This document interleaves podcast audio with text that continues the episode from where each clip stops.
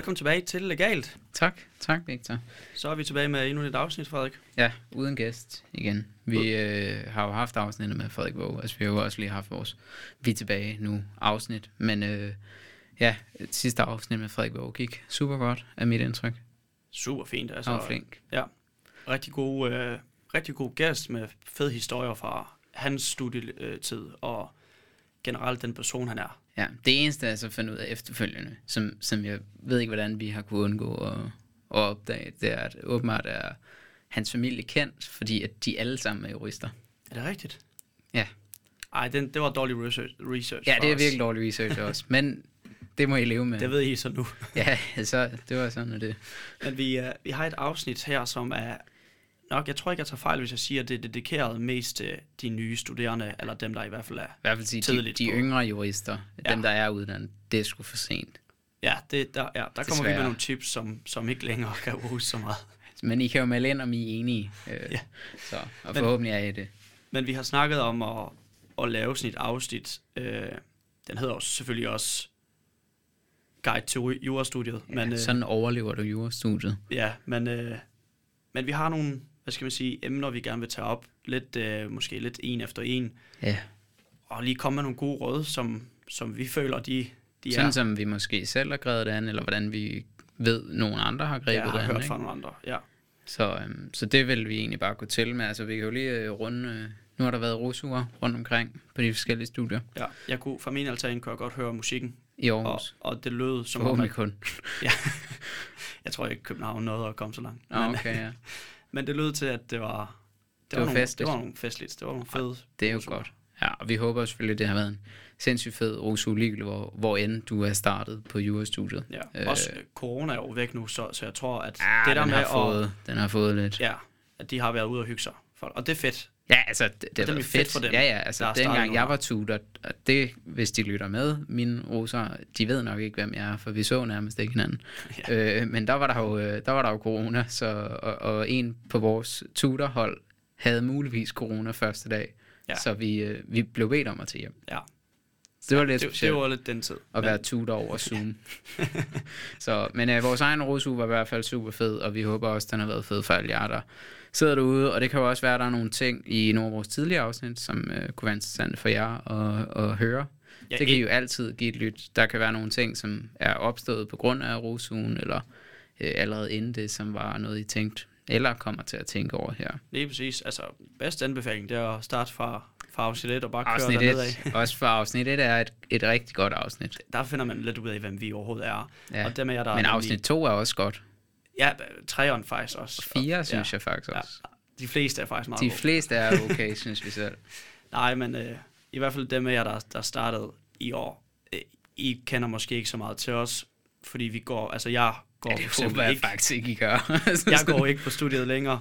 Jeg er lige blevet færdig, og Frederik bliver snart færdig. Så ja. Ja. vi er jo sådan nogle gamle nogen, der slet ikke Gamle er til at finde derovre. Vi passer slet ikke ind i Vi ser også længere. gamle ud. Ja, det Så begge to skæg og alt muligt. ja, ja, jeg er skaldet, og ja, det er noget værd noget. Så, ja. Men øh, under alle omstændigheder, så øh, håber vi, det har været rigtig godt, og vi håber, det har været en god oplevelse, uanset hvordan enden har været. Ja. Så, men øh, det vi egentlig bare ville, det var at, øh, at give jer sådan, ja, lidt en øh, how to jura studiet øh, uden at det skal være sådan en slavisk gennemgang, eller noget, som I skal følge, men det er jo egentlig bare nogle råd, som vi har snuset os frem til. Sådan gjorde vi selv, eller gør for den sags skyld selv stadig, kan jeg jo så godt sige. Og som I enten kan bruge eller lade være. Ja. Kan man sige. Det er jo bare, det er et frit, Det er et frit land. frit land. Ja, men, øh, men vi kan jo starte fra, fra toppen af vores liste her. Altså, det første, vi har sagt, det er, det er studieteknik. Ja, det er jo den helt store.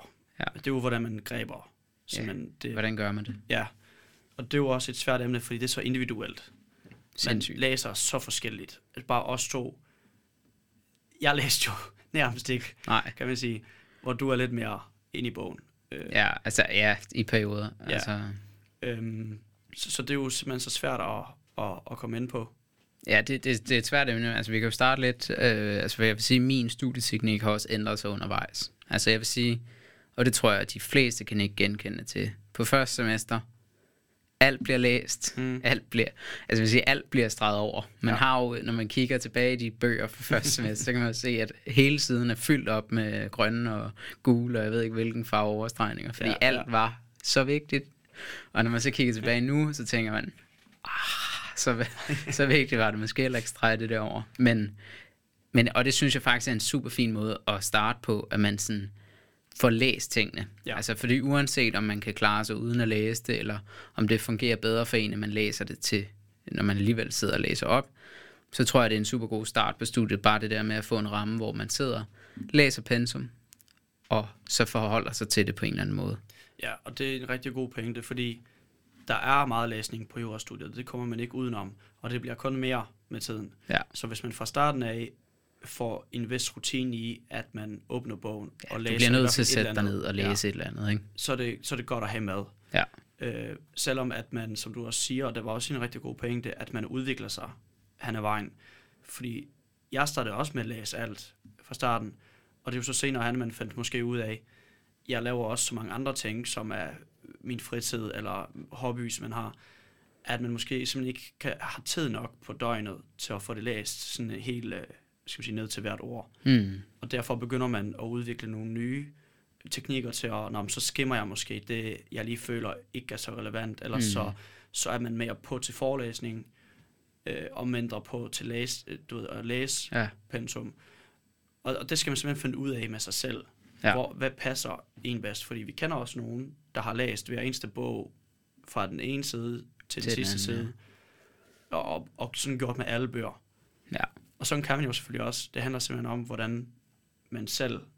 Øh, Ja, hvad man, er, hvad man er tryg ved. Og Ja. altså de personer, som du nævnte der, det er jo ikke ens betydende med, at de så har øh, acet det hele. Altså det er ikke sådan, at hvis man ikke gør det, så går det helvede til. nej, fordi studieteknik går ikke ud på... Det er ikke en guide til, hvordan du får 12. Nej, Det, det er der ikke nogen guide til.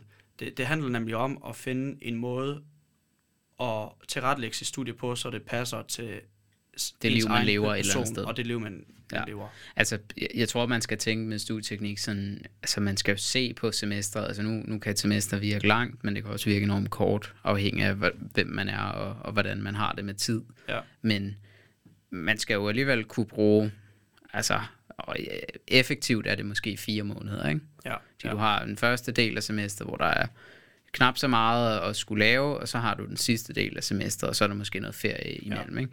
Og så- hvis du kører det ned, så er det måske en 3-4 måneder, hvor du sådan effektivt øh, arbejder. Ikke? Ja. Og i den periode, der er det jo super vigtigt, at man, man har en måde, man går til det universitetsarbejde, man har, altså de bøger, man har, og de forelæsninger, man har, på en måde, hvor man kan være i det. Og så få en god rutine, synes jeg, det har hjulpet meget mig, at, at have et eller andet form for rutine. Ja. Altså sådan, at man, selvfølgelig skal man tage en dag ad gangen, Mm. men at man skaber et eller andet form for øh, øh, struktur i, Ja. at sådan, det, det, den her tidsrum, jeg læser, og det her tidsrum, tidsrum har jeg fri. Fordi så har, kan man overskue det, så, så har man det som afgrænset allerede sin dag til, hvornår skal jeg hvad. Og så skal man være god til, når man, hvis jeg inden for det tidsrum, jeg har sat af til at læse det, ikke kan nå det hele, så er det altså også okay. Så skal man Ja. ja. ikke øh, gå helt i panik Nej, nej. over, at nu har man glemt at læse to sider. Nej, overhovedet ikke. Og, og det er fordi, at det næste, jeg vil sige, og det giver måske meget, meget sig selv, men kom til forelæsninger og de timer, man har. Jeg prioriterer dem. Fordi der er der faktisk en person, der formidler det, man har læst. Og tit har vi i hvert fald oplevet, at det, man læser, simpelthen ikke giver mening, når man læser det. Ja. Men når det bliver formidlet af en tredje person, af en forelæser, så pludselig giver det mening. Ja, og nogle gange er det heller ikke alt det, man har læst, som de... Altså, enten så siger de noget andet, eller så siger de helt det samme, eller noget midt imellem. Ikke? Ja, præcis. Men jeg tror, altså, jeg kan lige stille nogle sådan nogle øh, korte spørgsmål, måske. Okay, spændende. Sådan, fordi det tænker jeg, sådan, det er nogle af de ting, man, man sådan, måske er lidt i nogle lejre. Ikke? Mm. Så læser du før eller efter forelæsning? Jeg startede med at læse før, men jeg gik meget hurtigt til at begynde at læse efter. Hvorfor? Fordi at det, jeg forstod ikke det, jeg læste før en forelæsning. Men jeg, jeg har personligt bedre ved at tilegne mig viden, når jeg får det forklaret. Og derfor forstod jeg meget bedre teksten, da jeg så læste efter forelæsning. Okay. Og det, det har jeg fundet, det, jeg prøvede det bare af på et tidspunkt. Jeg tror, det var i, på andet år eller sådan noget. Og derfra, der, jeg læste aldrig før en forelæsning, simpelthen fordi, at jeg følte, jeg læste om noget, jeg ikke vidste noget om. Ja. Og jeg fik, fik det forklaret, og på den måde også fik afgrænset til, hvad er det egentlig, der var vigtigt. Ja. Øh, fordi det en professor forelæser, altså det en professor siger, det er jo formentlig 90% af det, der også er vigtigt, at det I skal kunne. Og derfor var det også meget rart at så gå til en bog og se, okay, men det er faktisk det, han lagde vægt på, lad mig lige læse det Ja. ordentligt. Ja, det er smart. Okay, så det næste, nu bliver det ikke så quickfire, men det næste er overstregninger eller noter ved siden af. Altså noter ved siden af kan jo også være med lidt overstregning, men hvad, hvad var du mest? Noter, øh, undskyld, overstregninger har jeg Overstregninger. brugt mest. Ja, ja, det er jeg også selv Igen, mest. i starten, men det, det er sjovt, fordi i starten er man er så flittig. Ja. Jeg har lavet både overstregninger og små noter ved Ja, siden ja, af, ja, ja. men det har man ikke tid til. Overstregninger, fordi at lære at være god med dem. Ja.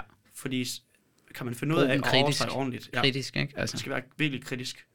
Øh, nogle arbejder med flere farver også. Det Ja. har jeg ikke prøvet, men jeg ved, der er nogen, der kan finde ud af det. jamen, jeg har gjort det, lidt, fungerer. men, men jeg, jeg er måske ikke struktureret nok til det. Altså på, mm. På den, øh, altså der er jo nogen, der, øh, hvor det sådan giver dem fryd for, Okay. for sjælen nærmest, at det er i det system. Det, det var ikke så vigtigt for mig. Det me- mest vigtige var bare, at der var noget, der ja. Ja. var streget over. Også fordi, når man så slår op på en side, fordi man skal bruge det til en opgave, så giver det hurtigt overblik, hvad er det egentlig, jeg synes, der var vigtigt, da jeg læste, og så får man øjnene på de overstregninger Ja, det er først. super rart, specielt hvis du sidder til eksamen.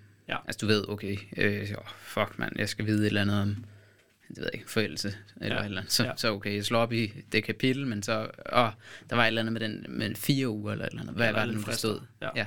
Så, så kan man se det, ikke? Altså forhåbentlig har man lavet en overstreng der, Ja, helt enig. men kritisk. Øh, og så i forhold til det, så noter til forlæg, altså, jeg skrev ja, rigtig det var noter. næste spørgsmål. Ah, Okay, så kommer Noter, noter til forelæsning, eller ej? Yes, rigtig godt. Øh, der er to ting i det, eller der er måske flere ting i det. Den ene er, du føler meget bedre med i, hvad der bliver sagt, når du tvinger dig selv til at skrive ned, hvad der bliver sagt. Ja. En anden ting, du skal ikke skrive alt, hvad der bliver sagt. Nej, ej, det er så den mening. balance, ikke? Man skal have en balance i at lige kunne have nogle hovedpunkter fra det, der bliver sagt, og have det mest essentielle ud af det. Ja, måske Og også man- noget af det sværeste, ikke? Ja, altså. og, og det kan man mærke på en professor, hvad der bliver lagt vægt på, eller hvilken sag, der har været vigtig, fordi det siger de jo selvfølgelig. ja. Øh, Fordi man kan ikke nå at skrive ordret, hvad de siger, men de har nogle gode powerpoints for det meste, og så kan man ved siden af de powerpoints, øh, eller under dem, eller hvad man nu gør, Ja, ja. skrive, øh, simpelthen skrive noter, fordi det hjælper også på, hvordan selv man forstår det. Altså man skriver over det ned, som Ja. ja. man selv forstår. Og det er også rart, når man så ser, det er nok mest læsferien, at man så bruger det som opslagsværk, ikke? Altså. Ja, fordi så læser man sine egne ord. ja nemlig. Ja. Men, men der, er, som du siger det der med, man skal ikke skrive alt. Altså, jeg, jeg tror nærmest, jeg kan huske fra første semester, at man skrev, altså var lige før man Hej, skrev sådan noget. Ja, ja, sådan noget, hej, jeg hedder det her, men, men også Så bare gik sådan noget, tastaturen øh, bare helt nu har så var man bare i gang med at skrive, og så var de sådan, øh, så havde man ikke selv set tiden, så var de sådan, nå, nu er det vist også tid til en pause. Og så Ja, skrev så man skrev- også det med. Ja. Og Sådan, så det, kan godt være, hvis man kigger tilbage, man har de der noter, hvor man har skrevet sådan nogle person, altså så man ved sådan personligt Ja. om en eller anden forelæser, hvor mange børn han har, eller sådan Ja, noget, ja, hvis, hvis og han det- har nævnt Og det er det. sjovt, og det, og det ved jeg simpelthen er rigtigt, fordi jeg, 100 p, der er så mange, der har det der, fordi det har Ja. ja. man snakket om mange gange. Jamen, det var, men jeg kan huske den der nede fra auditoriet, der var på første semester. Der var sådan en, Den her summe, ikke også? ja. Ja, så var det bare sådan, så gik folk bare amok på tastaturet. jeg håber, man kan høre det her, jeg har tastatur, Ja, jeg, jeg trykker lidt på, øh, men det var sådan helt, det var, det var faktisk nærmest skræmmende. ja, ja. Og også hvis man selv ikke skrev noget Ja, ned, ja, så ja, bliver man det var sådan det helt, værste. hvad, skal- hvad, hvad, har jeg givet glip af noget, eller? Ja, ja præcis. Ja, men, øh, men jeg tror sådan, ja, nogle af de ting, det, det var sådan lidt det, jeg havde tænkt, vi skulle ind på i forhold til studieteknik. Altså noget af det kommer vi sådan lidt ind på igen i forhold til eksamen, ikke? Men, men jeg tænker, det er nogle af de ting, men jeg tror, det vigtigste, det har du også sagt, det er jo det der med, at altså, der, er jo, der er jo så mange måder at gøre det på. Man skal bare finde en, der passer til en ja. Selv. Men jeg tror specielt fra start af, det er nok det, jeg fortryder mest, det er, at, ja, at, at jeg ikke har sådan, ja, den der, altså man får den rutine, ikke? Altså. Mm. men, men jeg synes også, det, det kan være svært, øh, at man har, og, altså få en rutine reelt, fordi Ja. hvis man har andre ting, man også skal, altså et studiejob eller sådan noget, så det der med, hvis dine forelæsninger ligger klokken 12 til 14, Mm. så er det sådan, altså, hvor er, altså, så er det om formiddagen, du skal sidde og lave noget, men specielt på de første år, der har man jo enormt meget holdundervisning også, Ja. så er der rigtig meget sådan tid, hvor man bliver afbrudt. Altså jeg kan huske, vi havde rigtig mange sådan nogle mellemperioder på to timer ja, og der kan man bare ved frokosttid, ikke? Hvor ja. det er sådan, det er jo dejligt, for så har du tid til frokost, men så er det sådan, så har du en eller anden time, halvanden tilbage, hvor du sidder Ja, det er. Og, men, men jeg tror også, det der, som du sagde, det der med, at man skal ikke slå sig selv i hovedet over, hvis man ikke lige får læst øh, det hele. Nej, og, og noget andet her på falderæbet, inden vi går videre til det næste. Jeg har selv lige været til sådan en kursus på mit arbejde i uh, arbejdsteknikker. Og det jo, kan man jo meget hurtigt tage også med til studiet. Mm. Øh, hvor vi fik også at vide, der er uendelig mange teknikker, fordi alle har sin egen. Ja. Det vigtige bare er, at man vælger den ene, og bruger den konsekvent, indtil man finder ud af, at det ikke fungerer, og så skifter man til noget andet. Ja. Man skal ikke bruge Man ved, hvad man 10, laver. Ja, man skal ikke bruge 10 metoder på én gang, fordi så aner man ikke systemet i det. Nej. Man skal finde et system, og køre det konsekvent i noget tid, og så kan man vurdere, at fungerer det, eller fungerer det ikke, og så kan man skifte til noget andet. Man skal, man skal ikke bruge mange af teknikkerne på samme tid. Nej. Øh, altså man skal ikke både overstrege, skrive noter et eller andet sted, skrive noter ved siden af i bogen, have gule lapper, have alt muligt andet, øh, et eller andet hæfte med nogle øh, personlige noter. Nej. Du finder ikke systemet i det. Du skal finde et sted, hvor du har tingene, fordi når du skal slå det op senere, Mm. så skal du gerne åbne et dokument eller et sted, du ved, du har alt, ind og begynde at, at lide til højre og venstre. Ja, præcis. Altså i forhold til noget noter for forelæsninger. Hvis man ikke gør det ved PowerPoint, så kan det være en god idé at bare have et dokument, hvor hele lortet er i. Ja, præcis. Så man ved, okay, det er det ja, der, eller opdelt per det. emne, for eksempel. Men pointen er, at det Ja. ligger samme sted. Ja, jeg tror, en teknik, som jeg godt lige sådan afslutningsvis, altså det, det er en meget kendt teknik. Øh, altså det taler lidt ind det der med, at man skal bruge sin tid effektivt. Altså mm. Som du lidt siger, hvis du bruger alle de her teknikker, så er der også enormt meget spildtid. Altså, Ja. Og du kan ikke du kan jo ikke gøre det. Altså det, det, det, jeg tror, som gik op for os, jo længere vi kom på studiet. Man kan simpelthen ikke sidde, altså du kan simpelthen ikke nå de ting, hvis du, hvis du skal sidde og overstrege hele bogen. Du skal læse alting to gange, du skal tage noter ved siden af og i bogen, og Mm. altså sådan, du, det kan du simpelthen ikke nå nærmest. Og, og jeg tror, at sådan, det, det, altså den teknik, som jeg har været glad for under mit speciale i hvert fald, det var den her Pomodoro-teknik. Og der med tid. Med tiden, ja, hvor et, øh, så, så er det sådan lidt forskellige tidsintervaller, men, men jeg mener, den hedder øh, udgangspunktet 25 minutters arbejde, 5 minutters pause. Ja. Og jeg vil sige, en ting er, at den er øh, god i forhold til, at man får lavet noget, men det er virkelig også godt i forhold til skærmtid. Ja. Altså, at du ikke... Du, fordi telefonen eller øh, alt muligt andet er jo den største tidsrøver, ikke? Og så det der, du ved, okay, jeg skal bare arbejde 25 minutter. Mm. Og så når du kigger ned og har trangen til lige at tjekke Instagram eller sådan noget, så ved du, okay, der er 5 minutter til, Ja. og så kan jeg egentlig gøre det.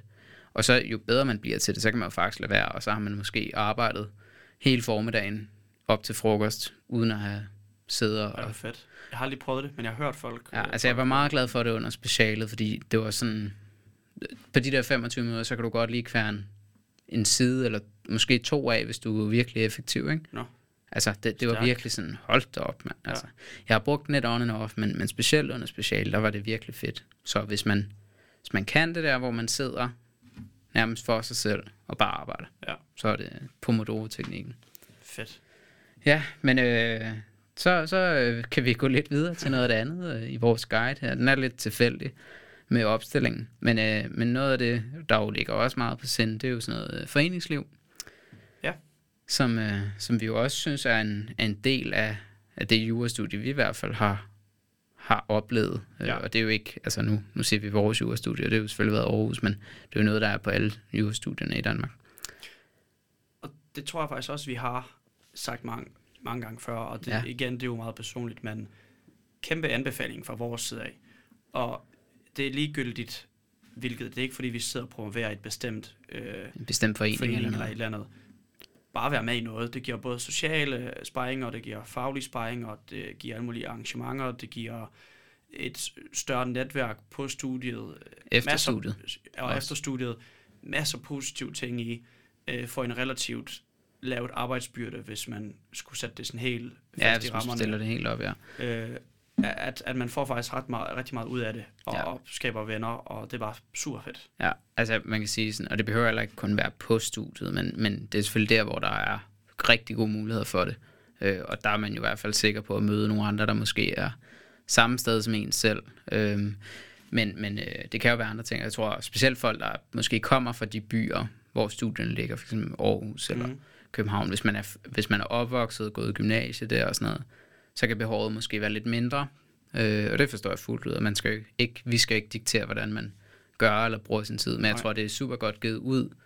Bare det der med, at man... In, altså når du investerer, det gælder jo selvfølgelig uden at skulle blive helt filosofisk, men i, i alle aspekter af livet. Når du investerer noget af dig selv, så tit og ofte får du bare noget tilbage, Ja. som du virkelig enten har behov for, eller i hvert fald kan sætte pris på. Øh, og der tror vi, altså det er i hvert fald vores egen oplevelse med foreningsledet, det bare giver en helt vild med, masse igen. Øh, og jeg tror sådan, hvis vi skal lige koble op på det med studieteknik, så tror jeg, at det med at være med i en forening med ældre studerende, er et super godt sådan, afsæt i at finde ud af, hvordan man selv måske vil gøre. Fordi der er jo rigtig meget at hente ved nogen, der har prøvet det før. Ja. Altså, når du har et fag, familiearbejde eller sådan noget, en ældre studerende, der har prøvet det før. Altså, man skal jo ikke tage deres ord for, for lov, Nej, nej. men hvis de siger, jamen, jeg, jeg tror, jeg vil have gjort det sådan her i dag, eller jeg gjorde sådan her, det gik sådan, det kan man jo altid bruge. Altså Ja. det der input, men det input får du jo ikke, hvis du ikke opsøger det. Nej, og det var præcis det, jeg, jeg mente med både den sociale og faglige sparring, at man nemlig kan lære en masse af, af folk, der har prøvet det, og lære af deres fejl, lære af deres erfaringer. Mm. Så kæmpe go til, til foreningslivet herfra. Find en eller anden forening, du synes er spændende. Ja. Tag, ræk ud til dem. Øh, tag fat i nogen, der, der er med. Spørg, hvordan det fungerer. Øh, meld dig til. Prøv bare at være der lidt tid. Se, om du har tid til det. Hvis ikke, så er det sådan, det er. Ja, ja, meld dig til, hvis du, hvis du skal til en øh, fest, øh, så meld dig til som hjælper. Ja. Eller sådan, Ja, en, Altså, det er altid godt. Tag nogle af dem fra dit hold med, hvis du synes, de er nice. Jeg tror også, det, det kan være super godt. Nu er det måske mere til dem, som er startet på et hold, og måske føler, at de ikke har så meget til fælles med dem, eller sådan, der er det jo også sindssygt fedt. Altså, det, det foreningsledet er for alle, Ja. men, men det kan jo være super fedt, det der med, at man møder nogle mennesker, som måske ikke ligner dem, man selv går på hold med, eller i hvert fald ikke ligner størstedelen. Altså, det, nu har vi jo så gået på hold sammen tilfældigvis, ikke? men altså, det, det er jo ikke, fordi vi har gået på hold sammen, at vi er blevet så gode venner, som vi er i dag. Nej, nej, det er jo foreningen, der Ja, det er jo foreningslivet, ja. ikke? Øh, og jeg, og jeg, jeg har også nogle, nogle andre venner, som så har de øh, haft et super godt hold, eller andre har haft et hold, de nærmest ikke har haft noget med at, at gøre, ikke? Mm. Øh, og det er jo virkelig forskelligt, og, og jeg forstår fuldt ud, hvis man synes, man har rigeligt, altså på. Ja. det sociale, men jeg tror også specielt det der med det faglige, det, det er noget, som ja, på en eller anden måde, det er nemt tilgængeligt, altså, det, er jo bare lige at bruge et par timer en gang imellem på et eller andet, og så må ikke, at man også har det rimelig sjovt i de timer, faktisk. 100%, og man kan jo engagere sig så meget, man vil. Altså, man kan jo sagtens bruge mere tid på det, hvis man har lyst og tid, og man kan Ja, sagtens bruge mindre på det. Præcis. Så. Så, Og, og det, det spiller lidt i, i, egentlig i vores næste punkt, øh, som er frivilligt arbejde. ja, Fordi det er jo selvfølgelig foreninger, det er jo, det er jo selvfølgelig frivilligt for det meste, så vidt jeg ved. Jeg Ja. skal ikke kunne sige, om man kan tjene på det.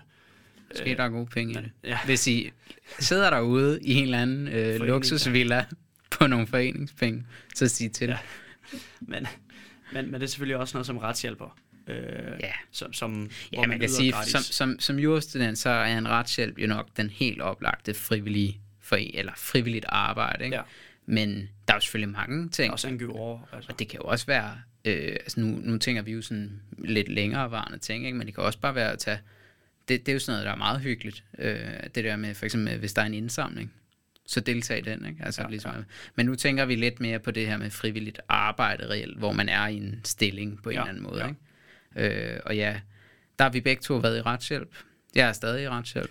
Jeg har været der øh, ikke så lang tid som du har. Jeg har været der i et halvt år i jurastuderendes retshjælp Ja. på foreningsgangen. på Aarhus Universitet, ja. Øh, og jeg har været, øh, og jeg er stadig øh, i Gellerup Parkens retshjælp, som ligger ude i ja, Gellerup Parken. Ja. Øh, og jeg har også været i en anden retshjælp, øh, faktisk studenterrådet øh, ved Aarhus Ja. Universitet. Deres retshjælp øh, var jeg også ved kortvejt. Øh, og jeg vil bare sige sådan kæmpe anbefaling af at være i de her retshjælpe. Jeg tror, det giver, altså det har i hvert fald givet mig sindssygt meget, fordi at afhængig af, hvor du læser jura henne, så kan der være flere eller færre jobs, Mm. altså lønnede studiejobs, med, der er studierelevante.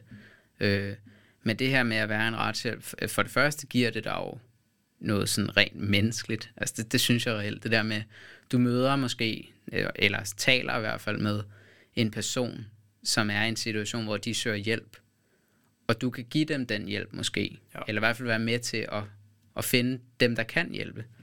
Og det tror jeg sådan på et eller andet menneskeligt plan, at det giver i hvert fald mig enormt meget. Det kan også være enormt hårdt, fordi man jo bliver konfronteret med nogle skæbner, eller også bare en sjov øh, situation, som, som man måske ikke engang i sin vildeste fantasi havde forestillet sig, at der var en, altså, at der var en person, der sad i den situation. Ikke? Ja. Øh, og, og kunne hjælpe der, eller i hvert fald bare være sådan en lille skridt på vejen til at få hjælp, det synes jeg er super givende. Jeg tror også, at det var, det var mest det, jeg fik ud af at være en retshjælp. Det var øh, sådan en helt almindelig menneskekontakt, og prøve nogle helt random øh, sager og situationer, folk kommer ud i, som du siger, som man ikke lige regnede med, at, at man kan komme derud, men at man så selv sidder med et problemstilling og får lov til at tage vedkommende i, i hånden og, og sige, det er mit bud på, på den her løsning. Nu er rent tidsmæssige aspekter, har jeg, har jeg ikke kunne være der så lang tid. Jeg har været der et, et semester, altså et halvt år. Øhm, men jeg er glad for, at jeg har prøvet det, og havde jeg mere tid til det, så havde jeg også gerne været mere, fordi det var virkelig som at have lidt sine egne sager øh, et ja, det er jo en praktisk De var erfaring. selvfølgelig meget simple på Ja, den noget måde. af det. Noget af det, ja. Øhm, men det var fedt, og, og så klientkontakt og alt muligt. Altså, det var jo super fedt at, at prøve at hjælpe nogen, og der er også nogen, der var virkelig taknemmelige, fordi de, altså, når man går til en retshjælp, så er det fordi, man for det første måske ikke er økonomisk stillet til at tage fat i en advokat, Mm. øh, og, og, og, så, men, og så alligevel står man i en situation, som man selv ikke kan løse. Ja, ja, præcis. Så er det jo fedt nok at være den person, der kan hjælpe en, og så står man der og, og, og virkelig er taknemmelig for det. Så det, er- Ja, Det er fedt. altså, så, så det er jo givende, givende på det der menneskelige plan, så er det jo givende fagligt. Altså jeg synes i hvert fald, det har været rart, det der med, at man har læst et eller andet, altså bare sådan noget helt simpelt som sådan, ja, altså en kontrakt eller sådan noget, Ja. altså en eller anden aftale, og se det i praksis, hvordan for eksempel en, en privatperson har hyret en, en tømmer til at lave et eller andet. Ja. Hvor, altså sådan, hvor, hvor, hvor simpel en juridisk konstruktion det egentlig er, og hvor galt det kan gå. hvor galt det kan gå, og hvor svært det kan være at løse. Ja, Ikke? Altså sådan, øh, det, det synes jeg har været super givende. Og så, jeg vil jo bare sige, altså min egen tid i retshjælp, det har været super godt, også uh, socialt. Altså det tror jeg også er et sted, hvor der kan være rigtig meget socialt at hente, fordi tit er der rigtig mange andre unge, ligesom dig selv, øh, som ja, du måske ellers ikke havde mødt på studiet. Øh, og så er det selvfølgelig også klart, at øh, fordi man får den smag på sagsbehandling, at det er et super godt sted at starte. Altså en frivillig forening, der, de skal ikke tænke på, okay, øh, selvfølgelig kigger de på, hvem du er, og hvordan, hvordan du måske er rent arbejdsmæssigt, Mm. hvad du kan, men det er måske ikke lige så svært at blive ansat ved en retshjælp, som det er at blive ansat ved et advokatkontor. Nej. Men man kan sige, det at du har været et år, eller bare et halvt år i en retshjælp, kan jo også være en indgangsvinkel til et andet sted. Helt sikkert. Og det kan også være totalt øjeåbner for, hold op, jeg skulle slet ikke øh, det her, eller altså, der var en eller anden gren af det, som man bare fik øjnene op for, hold da op, det er virkelig min passion, det her. Ja, præcis. Og det, det er jo en meget god overgang Ja, til det næste, fordi overfor frivilligt arbejde står selvfølgelig studiejobbet. ja, Og det er et evigt emne fra start af, når man kommer på jurastudiet. Det er the race to studiejob. Altså, Ja. alle er bare panik og kode i røven, og man skal bare afsted, og man skal have jobs, så har man lige sit suit, så man skal bare op til de store kontorer og, ja. øh, og lave de store vilde sager og sådan noget. Og man søger bare, altså man nogle søger- gange søger man de mest, altså sådan, Ja, eller det, inden man overhovedet starter på jurastudiet, så begynder man at søge. Øh, og, der, og der vil jeg bare sige, slap af. Der er ja. så lang tid til det her. Tro mig, nu er jeg ude i arbejdslivet. Man skal nok få lov til at arbejde, og det er pissefedt. Det er slet ikke det. Men der er bare også så mange andre ting på studiet, som man ikke kan gøre, når man kommer på den anden side. At, at man altså godt kan tillade sig at vente det med studiejobbet, øh, og prøve nogle af de andre ting af. Og selvfølgelig står man i en situation, hvor man ikke kan klare den på SU, man har højt husleje. Det er jo trods alt København, Aarhus og Odense, de store byer, hvor det Ja, Aalborg. er dyrt, Aalborg. Så selvfølgelig kan man tage ud og have et job. Men jeg, mest af min studietid havde jeg et studiejob, som ikke har noget med studiet at gøre. Mm. Så jeg havde et job. Øh, Ja, dit havde faktisk noget med, med Nej, men det var meget lidt. at gøre. ja, det var noget med universitetet, men det var ikke noget med Nej, nej. jura at gøre. Ja, Og det var jeg for eksempel rigtig glad for, fordi man, jeg blev ikke så træt af i studiet, fordi så var det ikke jura 24-7, præcis. det var jura på studiet, og så kom jeg på et job og lavede noget andet. Og det synes jeg var super fedt. ja, det kan jeg godt anbefale til, til andre, hvis I egentlig har brug for pengene og skal arbejde. Gå ud, vær bartender ude på en café, øh, tjener et eller andet. Lav noget andet, hvor I møder nogle andre, altså det vil jeg så sige, altså møde nogle andre mennesker måske, Ja. end dem, der læser jura. Ja, Fordi det, det kan jeg huske fra mit, øh, og nu er det meget sjovt, jeg har faktisk lige mødt nogle af dem, jeg arbejdede med her den anden dag til Aarhus Festuge.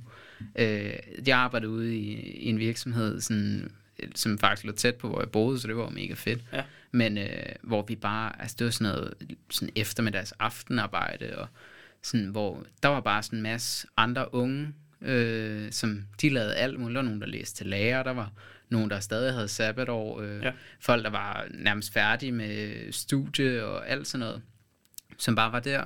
Der var en fin timeløn, og ja, det, vi, vi havde det virkelig hyggeligt, altså, og jeg ved, mange af dem stadig er der i dag også, øh, altså, og har det super fedt øh, sammen. Øh, og, og bare det der med, nu var det meget sundt at se, okay, mit eget studie er sådan her.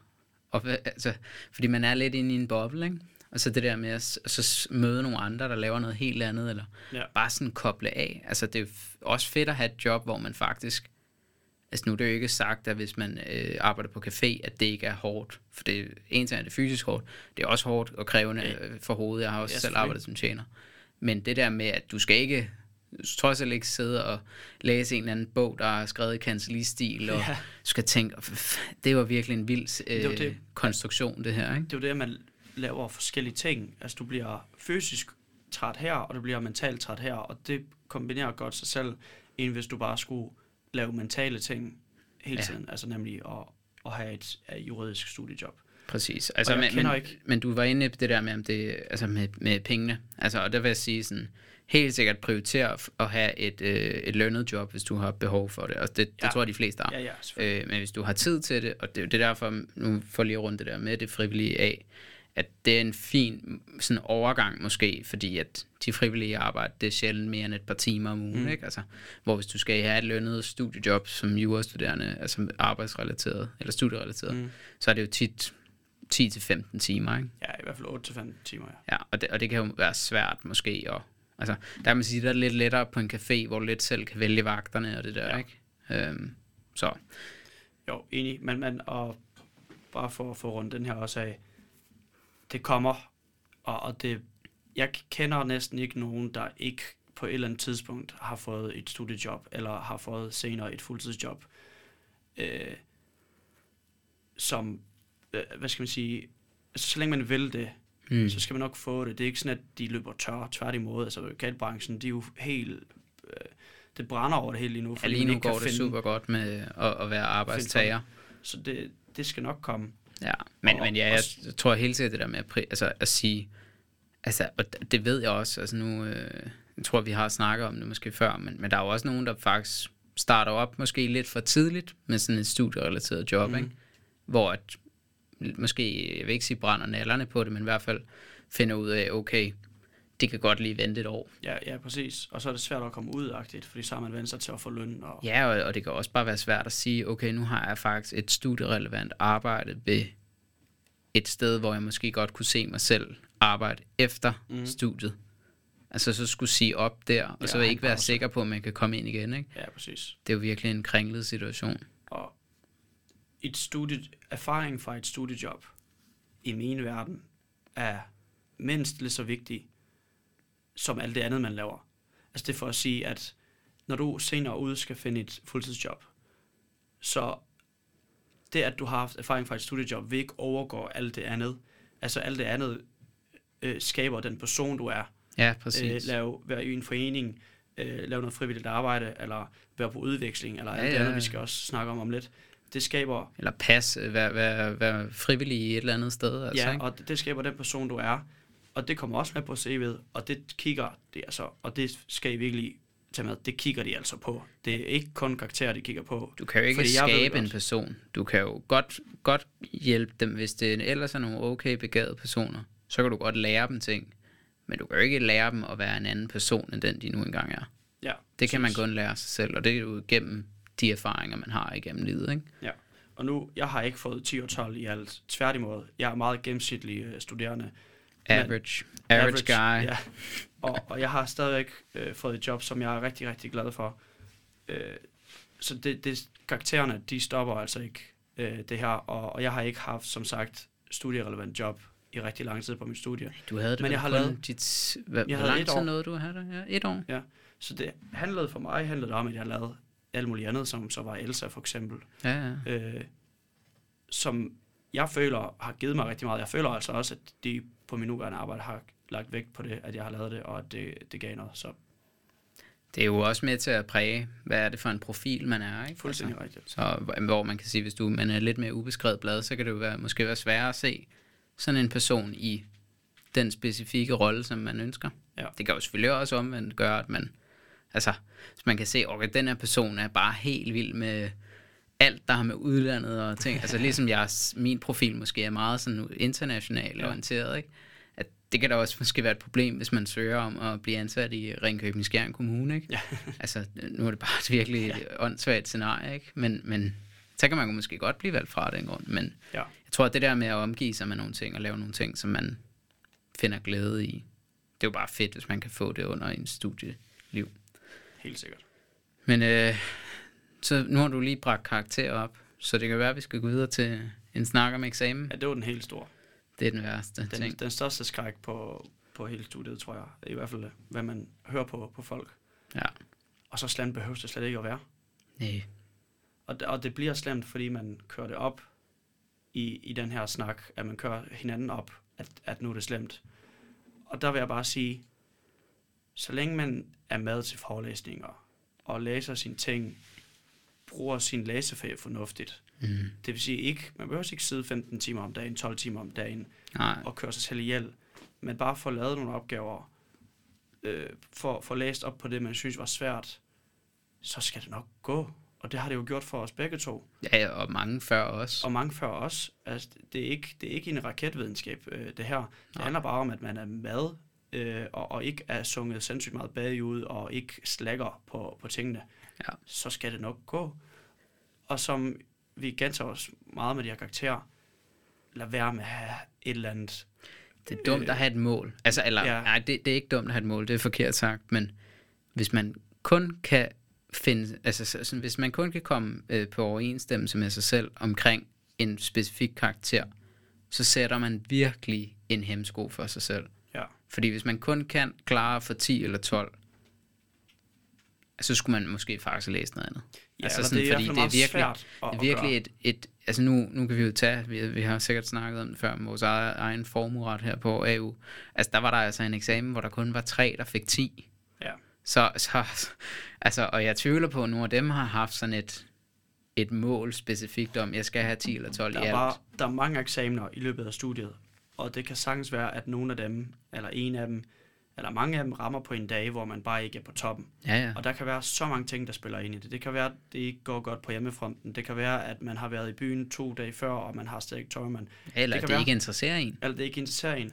Og så er det okay, at man bare kommer videre med den eksamen, og bare Præcis. består den, og kommer videre i sit liv. Og selv hvis, hvis det bare havde været åh, ens drømmefag og bare det fedeste, ja, så må man jo komme videre. Altså var- ligegyldigt, hvordan det går. Og der vil jeg sige, sådan var det jo for mig. Ja. Man har dele af formret på andet semester, som følger AU, ja. 25, øh, ja, på AU, som følger 25 ECTS-point. Hvis man går op i, og det gør man, når man starter, der går man op i karakterer og snit, men regner det hver anden dag. Selvfølgelig. Det har jeg selv gjort. Det var jo, man kom fra gym, hvor man Fuld- fik 10 og 12. ikke? Fuldstændig. Øh, og når man ved, at dit fag følger 25 ECTS-point, så er det ligesom, den, det fag afgør, hvad man får i snit. Jo. Det, det Ja, gør det mere eller Det er mindre. hele bachelor eller Der fik første jeg- års snit. Jeg fik 0,2. Jeg var sindssygt cocky, altså, jeg, fordi jeg havde erhvervsret på mit, øh, på mit øh, Gymnasie. gymnasie. Og der var det også køberet og erstatning og sådan noget. Jeg var stensikker på, at jeg kunne det hele. Jeg gik til eksamen og skrev det, og jeg kom ud og var sådan, ja, det gik skide godt, og jeg skrev fire sider og sådan noget, og de andre var sådan, wow, det var ikke, vi skrev ikke så 7 meget. og 10 og sådan noget. Jeg tænkte, ja, ja, men Ja. jeg har sikkert bare været mere ind til benet eller alt muligt. Du vidste, hvad det handler om. Ja, jeg fik 0,2, og jeg blev fuldstændig, jeg begræder mig selv. Altså, jeg, jeg troede, det var enden på det hele. Ja. Øh, og nu arbejder jeg ikke med andet end formret Ja. øh, på mit arbejde. Så det kan altså godt lade sig gøre, og en strøm er ikke ødelagt, bare fordi Og det er ikke fordi, de bare fucker op på arbejdet. Nej, det er det ikke. Altså, det handler simpelthen bare om, at, at man kommer videre og, og lærer af det. Jeg har lært af det rigtig meget, ja. øh, i, i hvert fald til min forberedelse til eksamen, at jeg tog det meget mere seriøst fremover. Ja, og man vil jo erfare, og nogen har sikkert allerede erfaret det igennem deres liv, øh, forhåbentlig vil jeg da næsten sige, men, men ellers så kommer man til det igennem de her fem år, ikke? Altså, at, at altså, nu vil jeg ikke citere uh, Kelly Clarkson med What doesn't kill you makes you stronger, men, men altså det der med, at når man er igennem modgang, så, så uh, forhåbentlig lærer man, det er i hvert fald nogle af de tidspunkter, hvor man har rigtig stor mulighed for ja. at lære enormt meget. Uh, men vi kan måske lidt gribe det andet, altså vi kan jo dele lidt op, øh, fordi der er jo også noget bag ved sådan en eksamensperiode, altså hvordan går man til det? det? Det kunne vi jo måske godt dele lidt ud af, hvordan vi er gået til det. Altså, øh, starte sådan noget med at læse fan. Hvordan griber du det an? Jeg læser ikke pensum op igen. Nej. Jeg gennemlæser ikke bøgerne øh, overhovedet. Nej. Lad os tage, der er jo skriftlige og mundtlige eksamener. Det er jo lidt forskellige. Skriftlige først, så. Skriftlige eksamener. Øh, løs de tidligere eksamensopgaver, eksamenssæt. Rigtig meget. Så meget du overhovedet kan nå. Ja. Gå på, gå på, gå på. Øhm, og, og når du ser løs dem, så så mener vi faktisk, sæt dig ned. Sæt dig ned og lav en prøve. Løs det, i stedet for bare altså, at gå. Og ja. det er nok sådan. Nej, altså sidde ned. Man behøver måske ikke skrive det helt ud, fordi så tager det jo de fem timer, ja, ja, eller hvor lang tid der er. Men, men lav et stykke papir måske. Men måske bruge en time på at løse om, at det. man overvejer tingene, øh, de løsninger, man går ind og leder i bøgerne, hvor det er. Ja. Og så senere han sammenligne med øh, rettevejledning, se hvor der var fejl, læse op på de fejl, fordi ja. så er det der, der er huller. På den måde, føler, fordi jeg føler, at når man går til eksamen, så er man sådan en ost, der har huller i, i sig, sådan helt klassiske reklame ja. der. Og så handler det for mig om at få lukket de huller så meget jeg kan. Og det gør man kun ved at lave eksamenssæt og finde ud af, hvor er hullerne. Og de huller læser man op på, og så begynder man stille at lukke det. Og så får man formentlig et eller andet viden om, altså sådan en generel viden om det, man skal til eksamen i øh, hvor hullerne er nogenlunde lukket. Det er jo faktisk, der vil jeg jo, så får du også en teknik her nu. Det er ja. osteteknikken. Oste. det er simpelthen din. det er det åbenbart. Det var skriftligt. Mundtligt, de er jo meget øh, dispositionspræget. Øh, eller præget af, at du skal jo, du har ikke noget forberedelse, så du skal kunne trække noget og på stående fod redegøre for et ja, emne. Eller med kort forberedelse. Eller med kort forberedelse. Der vil jeg så sige, at der er det meget forskelligt, hvad folk gør fordi vi får at vide, at vi ikke skal lære tingene udenad, men mm. have forståelse for det. Der har jeg desværre lavet det anderledes. Jeg har øh, lavet, enten fik, eller lavet selv dispositioner til de relevante emner, der er, og virkelig lært det udenad. Mm. Men mens jeg lærte det udenad, har jeg selvfølgelig lært om emnet. Jeg har ikke bare lært ordene udenad, jeg har nej, nej. lært, hvad det handler om, men, men det var sådan, at der træk i et emne, der kunne jeg se en disposition foran mig, og jeg kørte den fra toppen til bunden. Ja hver eneste gang. Igen, det er forskelligt. Det kan være, at man passer bedre på det andet, bare ved at forstå, hvad det handler om. Og jeg ved, at der er mange, der gør det, og det går også rigtig godt for dem. For mig personligt har det fungeret med at, at have nogle lange dage, hvor jeg lærte det udenad. Ja, altså jeg vil sige, lige i forhold til den øh, der, altså så vil jeg jo sige, det, det er i hvert fald, for nu, nu har det også været lidt varierende for mig, men øh, ja, dem jeg husker mest tydeligt af de mundtlige eksamener, det er dem, øh, og så har jeg selvfølgelig været heldig, at jeg ikke har sådan nogle øh, skrækscenarier. Jeg har min udvekslingshistorie, vi har gennemgået, men, ja. men, øh, men, men at, det, det der med, når man faktisk ved, hvad tingene handler om, Ja. Altså sådan, at det skal man jo selvfølgelig helst kunne for, for at kunne svare på spørgsmål. Men der er fandme ikke noget værre end at gå op til en eksamen, hvor man føler, at man ved hele lortet. Og så ikke få den der øh, topkarakter, ikke? Fordi ja, så tænker ja. man, ah, det var fandme da også irriterende. Hvor, hvor at, men så, så kan man måske bare lade være med det. Ikke? Men, men øh, jeg synes, det er nogle super gode teknikker, du har der, Victor. Og jeg, altså det, jeg tror, det er meget sådan, egentlig også, hvad der bliver anbefalet, også hvad, altså fra andre tidligere studerende, eller nogen sågar også forelæs. Nu havde vi jo Frederik Våge, der sagde, hvad var det hans uh, tip var, det var eksamenssæt, eksamenssæt, eksamenssæt. Ja, ja. Var det ikke sådan, det var? Det tror jeg også, han sagde. Men det er nemlig, fordi man skal jo gøre så, man skal forberede sig på det, man bliver stillet altså ja. foran sig til eksamen. Og det er en opgave. Det er, det er ikke opgave. pensum. Nej. Så, så, jo, det er jo pensum, men i en opgave. Så ja. men hvis du ikke ved, hvordan de kan finde på at stille spørgsmålet. Altså for eksempel kan det være, øh, hvad er de relevante problemstillinger her? Ja. Hvis du bliver mødt med det, efter at have læst et eller andet, men du ikke er vant til, at altså måden, de ligesom forventer, at du, du gør, altså hvad er det relevante? Jamen det kan jo for Ja. helvede være mange ting, men er det det der, det der, det der, ikke? Altså, så, så bare hele tankegang med, altså det kan jeg da huske øh, fra faktisk vores første eksempel, for der var nærmest ingen eksamenssæt, der var det jo det der med, så bliver du bare mødt af en opgave, og så er det sådan, Ja. fuck mand, øh, Men- hvad, hvad gør man Ja, overhovedet? men det handler nemlig lidt så meget om opgaveteknisk at finde ud af, hvordan er en opgave struktureret, og hvordan man går til en opgave, end at bare kende paragraferne. For, fordi det handler også om at løse en opgave på den rigtige måde, og ikke bare kende til de regler, der er. Ja. Og det gør man ved at lave de gamle sæt, og se, hvordan det gør. Ja. Altså, hvordan man gør det. Og så, altså jeg, er for, for jeg er meget enig altså, i, i måderne, du er gået til det, og det giver måske meget god mening, når vi er kommet lidt i samme kreds og sådan noget, men, men, men det er jeg meget enig i, men jeg tror også, øh, altså en af de pointer, der selvfølgelig skal være i, og det er sådan en hel øh, eksamensperiode, det er, øh, lav, altså lav et program for dig selv, eller altså i din ja. kalender, få sat tid af til at læse, eller få lavet opgaver, være meget konkret faktisk, hvad er det, du skal, Jamen tirsdag morgen fra øh, 8.30 til 12, der skal jeg lave eksamenssæt det der, øh, og det er det, jeg skal la- nå der.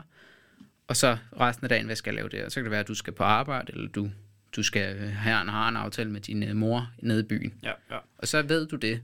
Og så, så har du ligesom, hvis du så kan overholde de aftaler, du har lavet med dig selv, jamen så når du går hjem, så kan det være, at du har sat, jamen jeg er færdig klokken 17 eller 18. Det er de første to uger måske, så kan det være, at man intensiverer det lidt mere. Men så ved man også bare, okay, så kan jeg faktisk godt tillade mig at holde fri. Ja, Og så er det vigtigt at understrege, så skal man fandme også gøre det. ja. Altså, det der med at holde fri, fordi at hvis man kører på pumperne fra dag 1 i en læsferie, altså nu, nu kan jeg huske vores på andet år af studiet herovre, semester. hvor, ja, på AU. ja. Det er jo to måneder eller det- sådan noget, det man er hårdt. på læsferie, ikke? Til Det- sidst er man helt udkørt, altså. Altså. Ja, altså det er lidt så vigtigt at holde fri, som det er at læse op. Men det er fuldstændig enig i den, det, du siger med at lave en plan. Det er noget, jeg har lært fra en af vores holdkammerater på andet semester, tror jeg det var. Øh, at lave, nu helt praktisk, så lavede vi det i en, i en Word-dokument, hvor vi lavede en tabel Hmm. med de antal dage, der var indtil eksamen. Ja. Så mange, øh, hvad skal vi sige, kolonner havde, eller ikke kolonner, men så mange øh, Kasser. kasser havde vi. Det var så en kasse per dag. Og der skrev man, man lavede overblik over, okay, hvor meget skal jeg nå? Det var så meget her. Og så begyndte man at fordele det dag efter dag og se, super, så har man en plan for hver dag, hvad man skal. Og på den måde ved man også godt, at man når igennem det hele, hvis man, så længe man bare holder sig til planen. Og har du 30 eksamener, du gerne vil igennem, og 30 dage til din eksamen, Så er det meget simpelt. så er der for eksempel en øh, eksamenssæt per dag. Ja, Jamen, øh, og, og så tror jeg lidt, det var det om teknik, ikke? Altså, men jeg tror øh, lige den sidste, det er jo selvfølgelig omkring, altså, og det, det er vi jo ikke eksperter i, øh, men vi, vi har jo forskellige måder. Vi jo så, øh, siger jeg på vejen af os begge, øh, vi er sådan okay heldige, at vi ikke har den store eksamensangst. Vi kan godt være nervøse omkring eksamener, men, men angsten er måske ikke det, der præger os mest.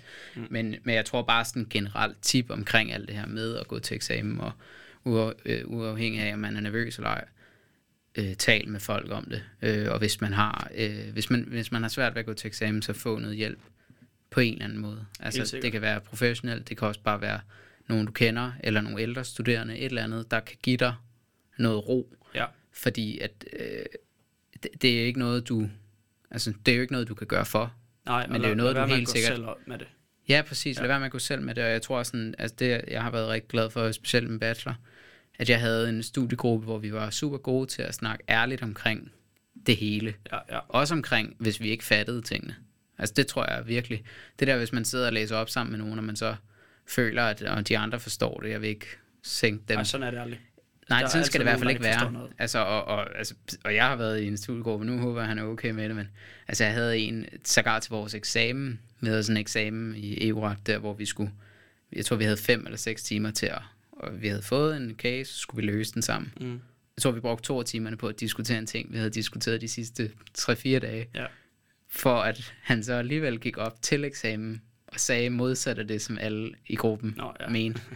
Og det bed ham jo selvfølgelig også øh, i røven. Men, men det var sådan, hvor man tænkte, ah, nu må det være nok, ikke? Ja, Men, det, Men altså, der skal være plads til, øh, altså, fordi det er jo også med til, nogle gange har de der uoverensstemmelser også løftet gruppen, fordi man sådan, det havde faktisk ikke lige fanget.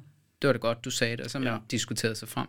Det tror jeg er super vigtigt. Og så øh, tror jeg faktisk ikke, jeg har så meget mere om eksamen, men efter eksamen vil jeg bare sige, prøv at lade være med at diskutere, hvad I har svaret. Ja. Specielt en skriftlig, ikke? Altså lad være med at sige, jamen så var der den der, hvor at, så gjorde jeg ham der af det, og der skrev jeg altså sådan og sådan. Men man kommer bare til at stå i fire uger og, og tænke på det hver eneste dag, indtil man får sin karakter. Ja, og så kan man enten komme til at ligne en kæmpe idiot, eller bare være et røvhul. Øh, og ingen får det bedre af det, og du ved alligevel ikke selv, hvordan det er gået. Så øh, prøv at lade være med det, og ja, hvis du har lyst til det, vær åben omkring de kar- dine karakterer. Altså, det, men, men ellers så bare prøv ikke at, at jogge nogen, eller træde nogen over træerne.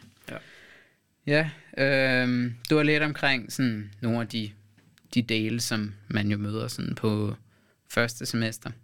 Nu har vi jo den store guide, så, så vi tager også lige lidt andre ting i den God her lange podcast. Men, øh, men det næste, vi har på vores agenda, det, det er sådan noget valgfag. Ja. Øhm, ja, der er vi lidt mere ude i kandidat. ja, der er jo selvfølgelig nogle valgfag undervejs på bachelor, ikke? Ja. Også afhængig af, hvor man læser og sådan noget. Men, men altså, det er nok primært dem på kandidaten, som vi, vi tænker på. Men, øh, men det kan være relevant allerede nu, i hvert fald, at høre. Øh, og det kan også være nogle af de lidt ældre lyttere lytter med. Mhm. Jeg tror, øh, for mig i hvert fald, valgfag, øh, det vil sige, det skal være præget af en motivation. Altså, Ja, og jeg har i hvert fald ikke valgt noget, fordi nogle andre sagde, at det kunne se godt ud. nej. Det gjorde jeg lidt. Altså, jeg vil, så, jeg vil selvfølgelig så sige, var at jeg jeg kan godt selv have gjort mig tanken om. Det vil give god mening der. ja. Altså, Jeg vil sige, at man skal hovedsageligt tage det, som man finder interessant. ja. Det er trods alt ens eget liv, man begynder at bygge op, og den profil, man kommer ud med.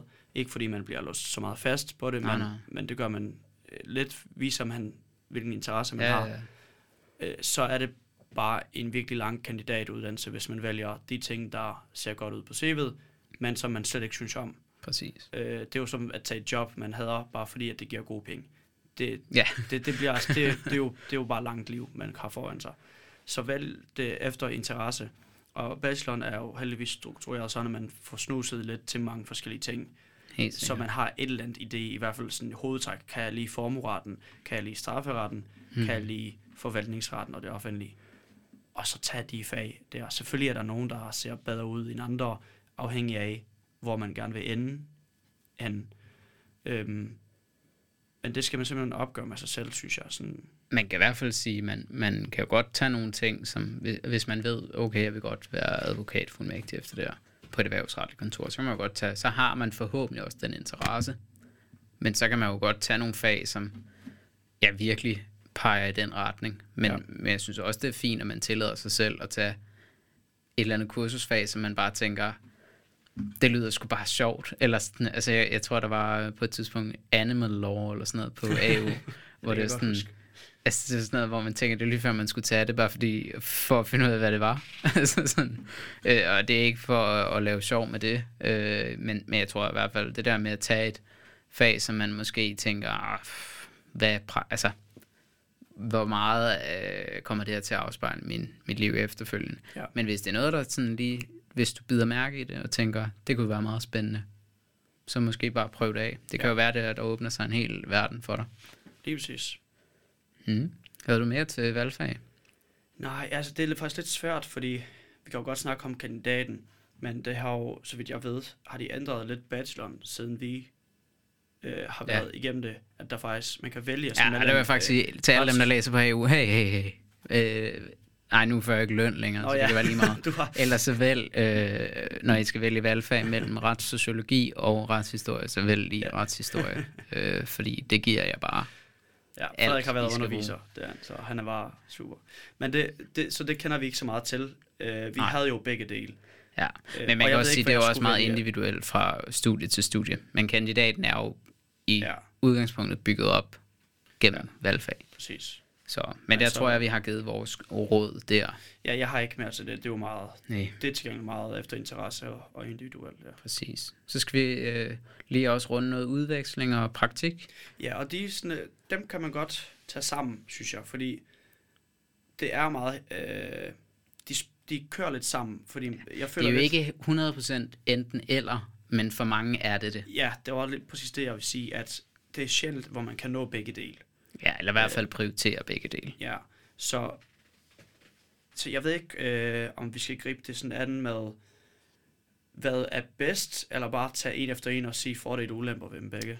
Ja, vi kan måske dele det op sådan, at det er lidt karakteristika ved, altså hvad får man ud af de to, ikke? Altså, Ja, det bliver meget groft, men man kan sige, groft sagt, så øh, udveksling er for dem, som måske godt kunne tænke sig oplevelsen, sådan også se et nyt sted, mm. øh, en ny øh, måde at, at studere på, måske have nogle fag, som man ellers ikke kunne få, Ja. møde nogle nye studerende. Hvor praktik er måske for dem, som godt kunne bruge en pause lidt fra øh, den daglige studiegang, det med at sidde på læsesal, gå til eksamen, få noget praktisk erfaring med tingene. ja, Øh, og så selvfølgelig også det her med måske se et nyt sted, eller øh, komme ud et sted i, øh, det kan jo også være i Danmark, ikke? Altså, hvor man ja, kommer ud og ser, hvordan er det at sidde på et advokatkontor fuldtid i x antal måneder, sidde in-house et eller andet sted. Hvad Ja. vil det sige? og det, det, det er gode pointe, fordi det er nemlig den praktiske erfaring over for, øh, over for mere studieagtigt. Ja, præcis. Øhm, og udveksling er jo typisk ud over danske grænser, eller det er det. Ja, Øhm, så der får man i hvert fald også mærket i det andet kultur. ja, Øhm, og som med meget af det andet, vi har snakket om i dag, det er igen meget individuelt af, hvad man selv kan mærke i sig selv. Hvad vil jeg gerne, og hvad mangler jeg at opleve? Øh, har man for eksempel et studiejob, som er studierelevant, så kan det være, at dit praktikophold på et andet kontor eller i andet virksomheden ikke vil være lige så givende som at tage på et udvekslingsophold, hvor, hvor man vil komme væk fra det, man har gang i nu, og prøve noget helt nyt. mm, Øh, og omvendt, hvis man er meget en person, der studerer rigtig meget og læser rigtig meget og bruger ikke særlig meget til på arbejde, kunne det være meget givende at prøve arbejdet af for at se, hvad er det egentlig, hvordan ser en, en arbejdsgang ud, altså et, et helt semester, hvor man skal være der fuldtid. Er det noget for mig, eller skal jeg blive akademiker? Så, så på den måde er det en meget fin måde at finde ud af, hvor, hvor hvad er det egentlig, min interesse også er fremtidsmæssigt. Ja, Og altså, ja, jeg, tror, jeg tror helt sikkert bare, at det, det er en super oplagt mulighed for at få nogle erfaringer, som man måske ellers ikke kan. Men, øh, men nok det allervigtigste i det hele er jo nogle oplevelser. Altså, jeg tror, øh, selvfølgelig er det måske mindre, hvis man øh, er i praktik i samme by, som man studerer i. Så kan Ja. det være, at oplevelsen er lidt mindre. Men for mange, der er i praktik, så er de det jo også et, et nyt sted, øh, eventuelt i udlandet. Og der er det jo en, også det her kultur, man får mødt, men måske på en lidt anden måde, fordi du, du møder en ny kultur, men det er jo egentlig i nogle, ofte vil du jo være på ambassade eller sådan noget, Ja. så, så, så der vil du møde det i nogle danske rammer, hvis man kan sige det sådan, hvor øh, et udvekslingsophold, der er det jo kultur med kultur, fordi Ja. du, du møder et nyt universitet og i et nyt land, øh, men dem du studerer med har jo også deres kultur, ikke? Altså, hvor så kan du være øh, tilfældigvis sidde sammen med nogen fra alle mulige grene eller dele af Europa og også andre steder i verden. Øh, og så møder du både dem, men også i den kontekst, I er sammen i. Ikke? Ja, præcis. Men jeg tror helt sikkert, altså, hvis man har lyst til det, øh, hvis det er noget, der bare sådan en lille grad af interesse, så synes jeg, man skal undersøge mulighederne. Jeg har jo selv været på udveksling, og det er på godt og ondt. Øh, og og det jeg, jeg kan kun anbefale, at man ligesom griber muligheden, mens man har den. Jeg tror, det er mest alt det, fordi at det er jo bare svært. Altså, i, din, I dit arbejde vil du højst sandsynligt også godt kunne komme og sige, jeg kunne godt tænke mig at tage en overbygning i økonomi eller et eller andet, eller bare en kandidatuddannelse i jura i et Ja. andet land, og så kunne du sagtens få lov til det på sigt, Uden tvivl, ja. også i et andet land, øh, men det er nu engang lidt lettere, når man kan gøre det, mens man er studerende. Ikke? Ja, ja, helt klart. Og jeg skulle have været med på, på Ja, den vi skulle have været på udveksling sammen, ja. Men jeg fik, øh, der kom corona, og jeg fik mere koldfødder, end du gjorde. ja, sådan det. Sådan det. Så jeg skulle faktisk... Jeg endte med at ændre min udveksling til et praktik øh, i, i den virksomhed, jeg så endte med at være Ja. studerende. I, det var meningen, at jeg skulle være praktikant, øh, men den nåede vi ikke at ordne, fordi det var på så kort varsel. Mm. Øhm, og så nåede jeg at vælge et par fag på, på universitetet. Og så ringede de og sagde, at hvis jeg stadig ikke er interesseret, så vil de bare gerne ansætte mig, og så endte jeg med at være studiejord. Mm. Ja. Øhm, men begge dele er, er super fine, og begge dele har kæmpe mange fordele. Så det handler simpelthen bare om undersøge mulighederne, snak med øh, personer, der har prøvet det, for at danne dig et overblik over, hvad det indeholder og indebærer, og på den måde øh, afgøre med sig selv, hvad vil man gerne. Man kan godt begge dele, det kan bare blive ret presset på studiet, føler fordi man har også de obligatoriske fag og specialet og sådan noget. Ja, præcis. Men, øh, men altså, jeg tror, hvis man har lyst til oplevelsen, så skal man tage den, og hvis man ikke, hvis man har det fint uden, så er det bare fedt. Fuldstændig, ja, ja. Og, hvis du Og der kan jo også være helt andre ting, som man kan, nu er vi ikke dykket ned i alle de ting, men, men der er jo selvfølgelig mange muligheder, der byder sig undervejs, og man kan også sige, hvis man er et halvt år væk, øh, enten i praktik eller på udveksling, det begrænser også en i, i nogle ting, ikke? Altså, Ja. ja. som man ikke kan. Så, så det er jo hele tiden den her balance mellem at gøre det, man øh, allermest har lyst til. Ja.